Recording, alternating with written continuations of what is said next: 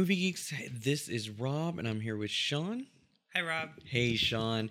We decided to uh, split up the Avengers Endgame talk for you guys.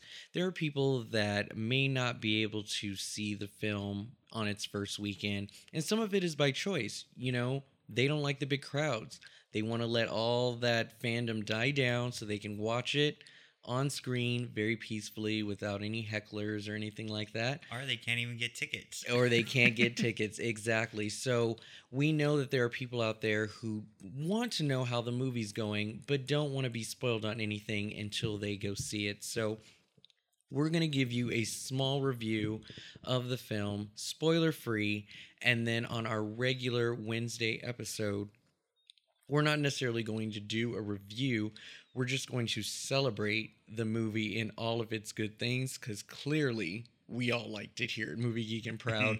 so it's more of a celebration than a critique. And um, we're just going to have that, have all the spoilers and stuff. So you can avoid having to get spoiled and and be able to listen to sort of a full review of this.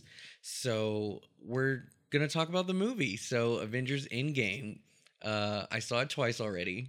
Dang, girl. Yeah, I just went like right away. I just wanted to catch everything that I didn't before. And so it is still fresh in my head, but of course, I love the film. I think it's amazing. I, one thing that I was worried about is are they going to be able to close storylines, finish arcs, and also satisfy theories and thoughts and rumors and fantasies and what they want out of this final movie of this phase. And I think they delivered it in spades. Yeah, I think so too. And one thing that I really appreciate, and I don't think I felt this way about any other comic book movie, is not only did they pay such good lip service to the past 22 years like you said there's or 22 films not years mm-hmm. but there's so much to like oh yeah oh that was a cool moment but for a comic book reader there were so many just quick lines of references to the comics as well which was so cool to get to be in on very good so as far as the story goes we've got a plot we're given a mission how they plan to try and bring them back and defeat Thanos. What did you think of the storyline?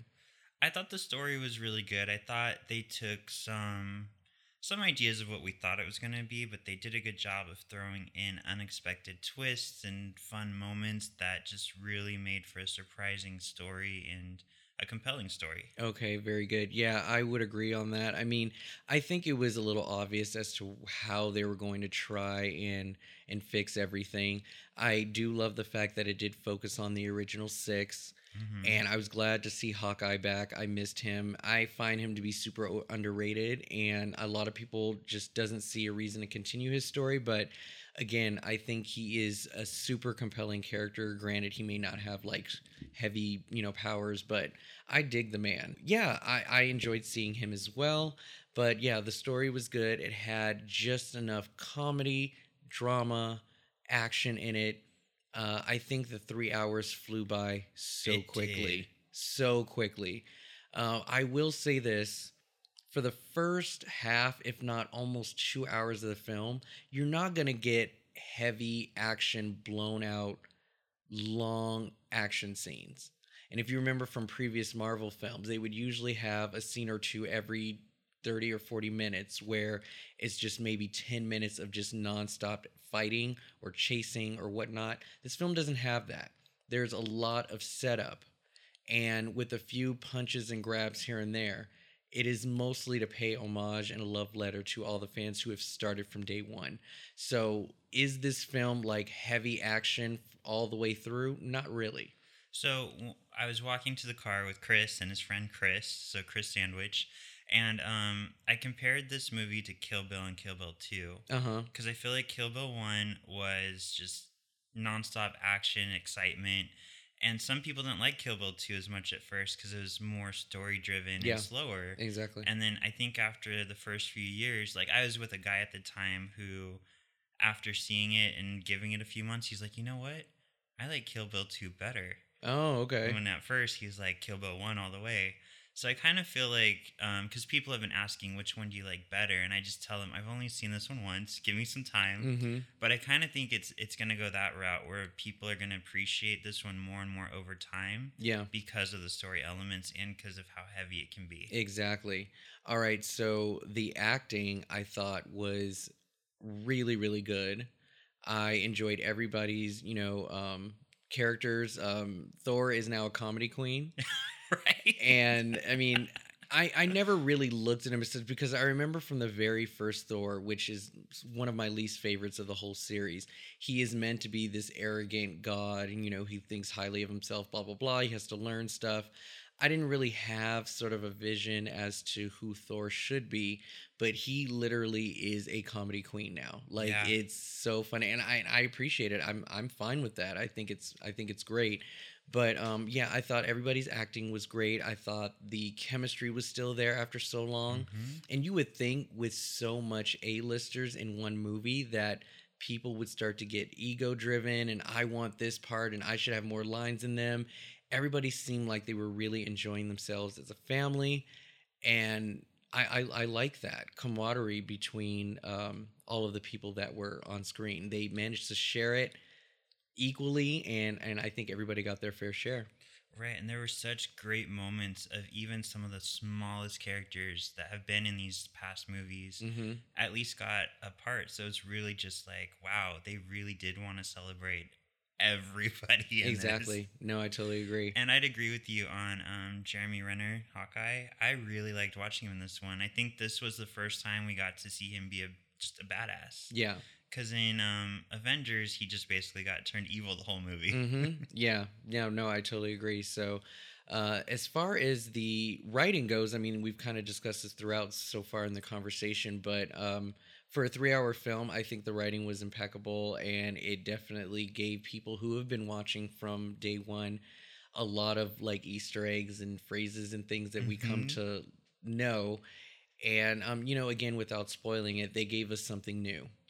Yeah, and one of the things that Kevin Feige has been very vocal or vocal about is he's like the least interesting thing about this movie is that it's three hours. I wish the news would stop talking about it being three hours.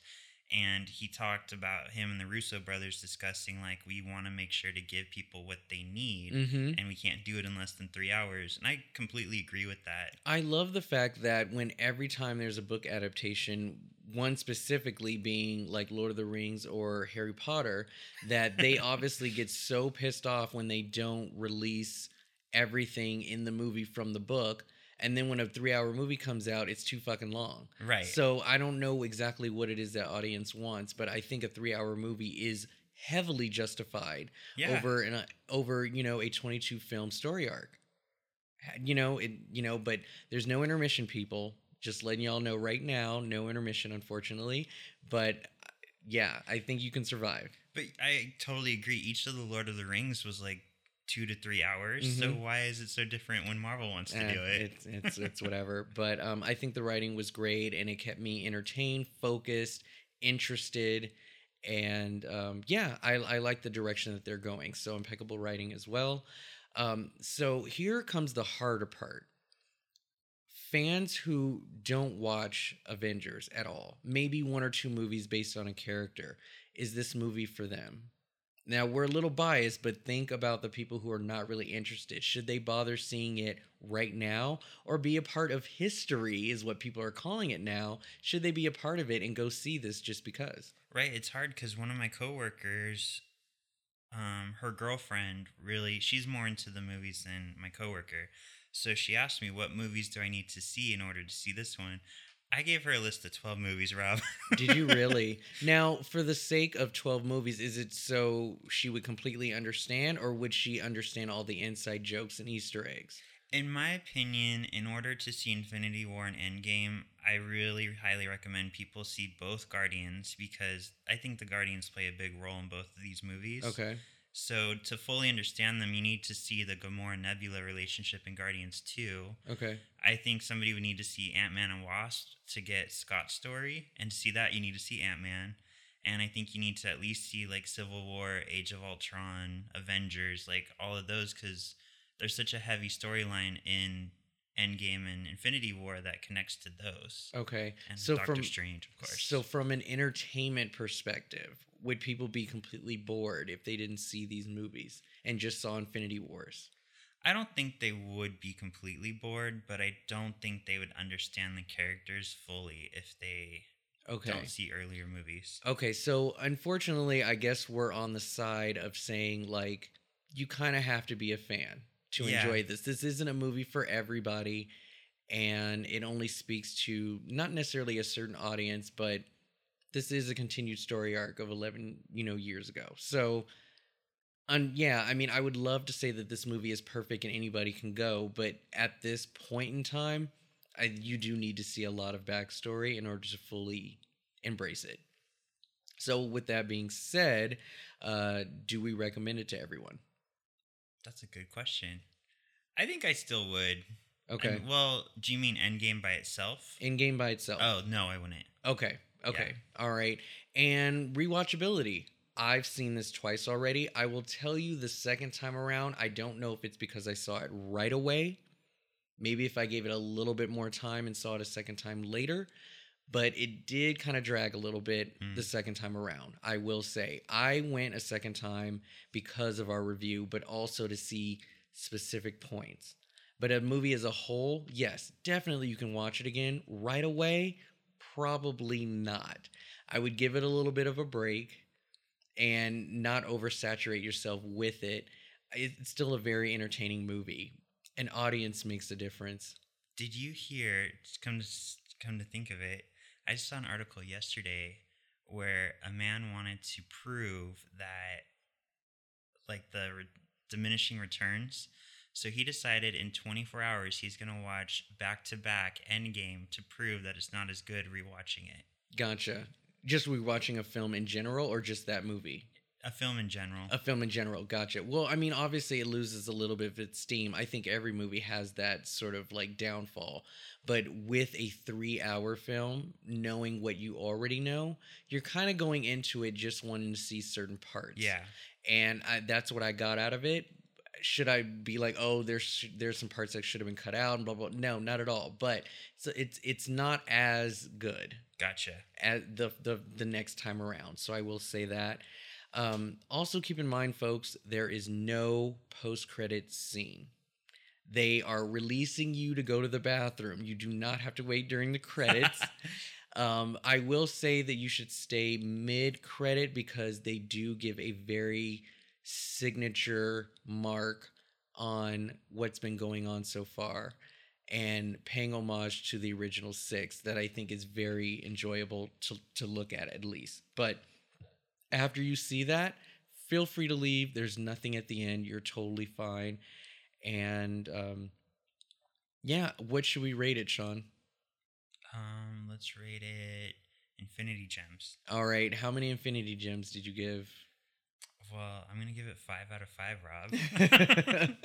All right, fair enough. Now, given the entertainment scale, I honestly, I mean, I was fully entertained by this movie. And if I am going to go with how I've been voting some of the other stuff that I've been getting five out of fives, yes, this would definitely get five out of five. But unfortunately, this specific movie, we can't recommend to everybody Mm, there is a certain audience and it's not for global use. And so 4.5 for me. Okay, that's fair. yeah I, I i think people should go out and see it you know in theaters. I think you owe it to yourself to see it in theaters. Don't wait until it goes to dvd or blu-ray or whatnot. Go see it now. Be a part of history. Be a part of geek history. It's worth it I'm thinking of taking Tuesday off so I can go see it again with Anthony. oh, there you go. All right, so this is your spoiler free review. Hopefully, you guys enjoyed this little tidbit before our next episode. And remember, on Wednesday, it is a celebration. We are just going to talk about our favorite moments, what we liked, what we disliked, any theories we have coming up, and just acknowledging our favorite parts of the film. And for comic book fans, I'm going to go into more detail about the comic book references. Well, there you go. And that's just more time for that. So join us for that. And um, thank you again for listening. Say goodbye, Sean. Goodbye, Sean.